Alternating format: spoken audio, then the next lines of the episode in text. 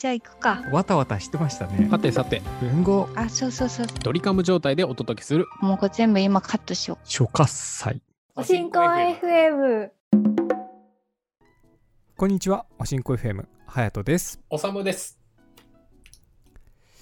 いやー、おさむさん、ほい、聞いてくれましたか聞きましたよ。98回お、のでそうです。収録してた隼人さん回。そう、ついにリリースしました。今回はね、あの、新しい試みで、ノートの方に、この98巻についての解説をうん。書かせてもらいまして、ね、タラの芽めちゃめちゃ取れてましたね。めちゃめちゃ映うんってましたね。ぜひこれを聞いてタラの芽なんぞや何の話だと思ったら98回の、えーおしんこ FM を聞いてみてください。聞いてみてください。で、この、えー収録なんですけども、あの、なるみさんと僕って、うんまあ、ズームとかだと、うんまあ、おさむさんもですけど、うん結構何回も喋ってるじゃないですか。うんうんうんで、僕なんか、あの、コロナ前に、えー何回、2、3回は多分会ってて、はい話したりとかもしてるんですけど、あの編集者のなるみさんですよね。そうです編集者、どんぐり FM のなるみさんですけど、うん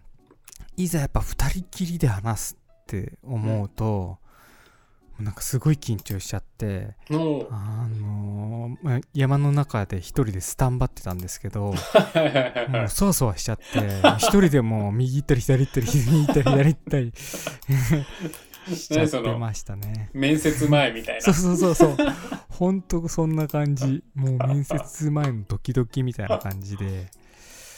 そうなんかあちょっとじゃあここら辺の山菜取ってああんな話をしてみたいなことをちょっと考えてたんですけど、な。うんうん、もうなんか全然うまく喋れなかったですねいやーでもあれ聞いたら思ったのがやっはぱいこの、なるみさんのこのなんだろうインタビュアーとしてのプロだなと思いましたね。それですうまいねところ私聞いてて思ったのははい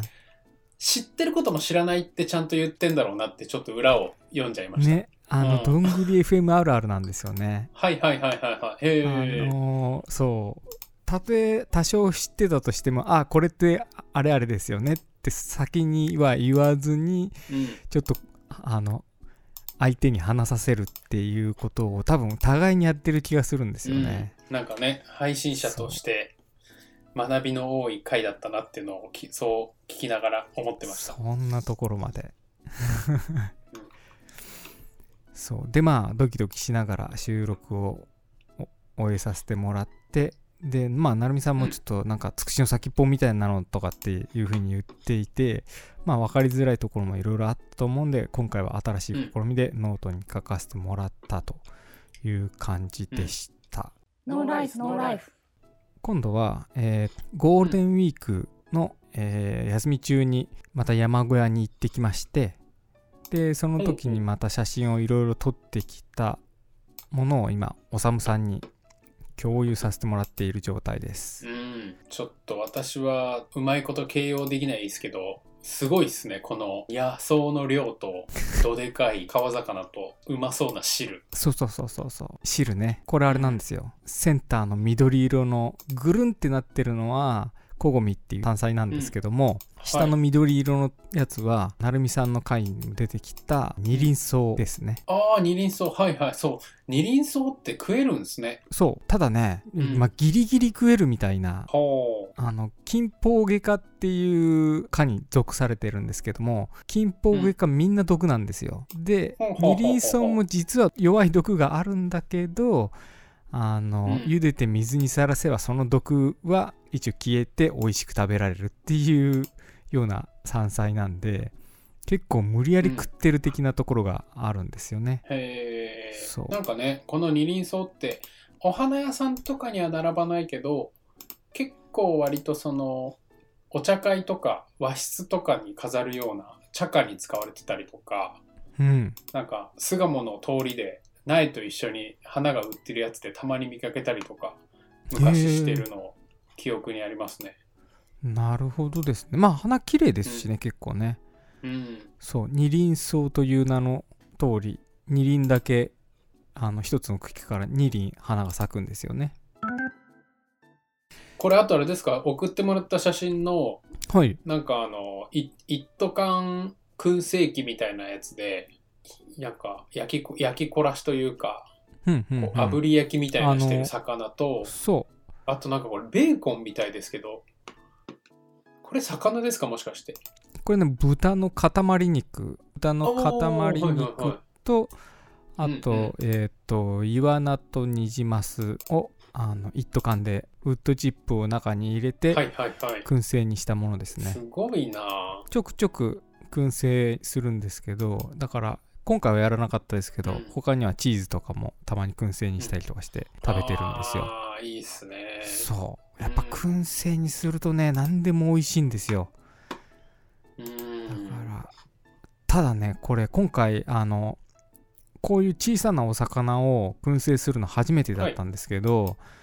あのうん燻製するにあたって上から何て言うんだろう金具みたいなのであの引っ掛けて吊るしておくんですけど、燻製やってたら S 字フックみたいなやつそう S 字フックに吊るしてたんですけどであの魚の下顎に引っ掛けてたんですよ、うんそしたら燻製している最中に全部下顎が外れてあああのーなるほど魚はい本体が下に落ちてましたね、まあ別にそれでも美味しく食べられたんですけどちょっと学びをいやだってハヤトさん小さいって言ったけどこれでも1 5 6センチ2 0センチ近くありません、まあまあそうですねあのそう うん、そうそうそうで燻製をするときは下顎にかけるなっていうのを学びましたねノーライフノーライフなるほどはい、これであのいろいろ話しちゃってるんですけど今回もうんノートの方に、えー一緒に写真を掲載しておこうと思うので音声を聞きつつ、そっちも見ていただければと思います、あれいいっすよね。あの、ノート上に Spotify とか、ポッドキャストのリンク貼って、うん、それ再生しながら、ノートを開きっぱなしだと記事も読めるじゃないですか。そうですねあの体験は結構いいっすね。なんかそうあの前回の成美さんの回で割と評判が良くてで、まあ、こう話しててもね、魚の下顎ってどういうことみたいなことをやっぱ分かりづらいところもあるので、ちょっとでも写真があると分かりやすいかなと思ってでも、隼人さん、先に言っときますけど、うんこの写真って結構、栄華さんとか辛くないですかピチピチやいやいやいや、だから、そのオノマトペもダメだあそっかそんピチピチもダメだったのかエイカさん聞いてるかなうん。だから、ノート栄華さんい読んじゃダメですよ、これ。そうっすねあの生々しい魚の写真が写ってるのでエイカ禁止ですねでもねなんかそうちょっと話変わりますけど栄華さんだけじゃなくて、うん結構これはなんだろうおーってなる人いそうな感じはしますねおうえこのお魚その生の方それともよこの燻燻製後でそういや全部全部全部全部全部燻製 後も、う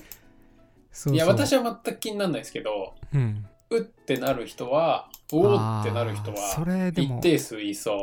いろりで集団で魚が焼かれているやつがあるんですよう、ね、はいはいはいそれとか確かに上から見るとなかなかの絵面だなって焼きながら言ってましたね、まあねこの状態になるとあと食べるだけで見慣れてますけどうんまあでもその辺はね分かんないな何がどれが正解かは分からないんですけどそうでも数が多いんですよねこのいろりの魚軍団もうん、うまそうって思いますけどね全 部そうしかもみんなあのこっち向いてるんですよねなんかこ れあの結構焼き魚ってこういろりで焼くやつとかってあの顔が下に向いてるイメージあると思うし僕も始めそうだったんですけどもああそっかそっかそっかそっかうんなんかどこだかの専門家の人が、うんあのこうやって焼くとお魚の口の中からうんそのうまみの汁が逃げ出さないとかっていうらしくて。はあはあはあは顔を下にしておくと口からそのうまみのスープみたいなのが垂れちゃうらしいんですよあうんうんうんそのためにこの顔を上にしてうーんいろりで焼いてるっていう感じですねなるほどあともうちょっとだけ写真の説明をするとうんとなんか木が切られてる写真があると思うんですよ。うん。なんか木というか枝というか2枚写真があるんですけど直径5、6センチぐらいの。そうこれがね、うんタラの木なんですよ。ほーへ、タラの芽のタラの木う。そうタラの木。へー。でこれがちょっと悲しい話なんですけどもうん。毎年多分販売目的だと思うんですけどはい。業者の人みたいなのが春になるとそのうん山菜を取りに来るんですけども、その心ないあの山菜採りの業者の人とかってうん。たった1個のタラの芽とかのために、うんその木ごと切り倒しちゃうんですよ。え上にすこのまあだいぶ高いタラの芽なので、うん全然僕がいつも使ってる高枝切りばさみとかでも絶対届かないような高さなんですよ、これって。うんうんうんでその場合って多分ここの太さまで育つのに結構経ってると思うんですようん下手したら10年とか経ってるんじゃないのかなうんですけどその今年の芽を1個取りたいがために木ごと切り倒して芽を取ってっちゃうんですよ、やばもうそれ象牙とかサイの角のために首ごと切り取っちゃうと同じ発想じゃないですかマジでほんとそうですねうんいい例えでねこれタラの芽取りをしてると結構見かけるんですよ、割と日常的にへえでだからひどいところなんていうとねそこら中その区域のタラの芽みんな切り倒されちゃってなくなっちゃってるっていうことがあるんですよ。うわーつらそうでまた切り取られてるなと思って今回も。でもう切り取られちゃってるんでその切り倒されちゃったばっかだったんで、うんそれを僕は今回あの山小屋の方に引きずってきて。で引きずってきてるのがその上の先っぽの写ってる写真があると思うんですけうんどうんうんうんこれがそうなんですよね。この4メートルぐらいのそうですでタラの芽ってめちゃくちゃ生命力が強くて、うんこの枝を今回何分割にもうノコギリでまた僕の方細切れにしてうんであの山小屋の庭というか、うんあの敷地内に土の中に埋めたんですよほうでこれをするとタラの芽って結構もうそこから生えてくるんですよあそうなんですねそうへーあの生命力がすごい強いんで、まあ、切り倒されて、土にも埋めずにほっぽらかしておくとさすがにもうか乾燥して朽ちちゃうんですけどはいはいこれを細切れにして土に埋めるとそこから新たな芽が生まれるんですよ。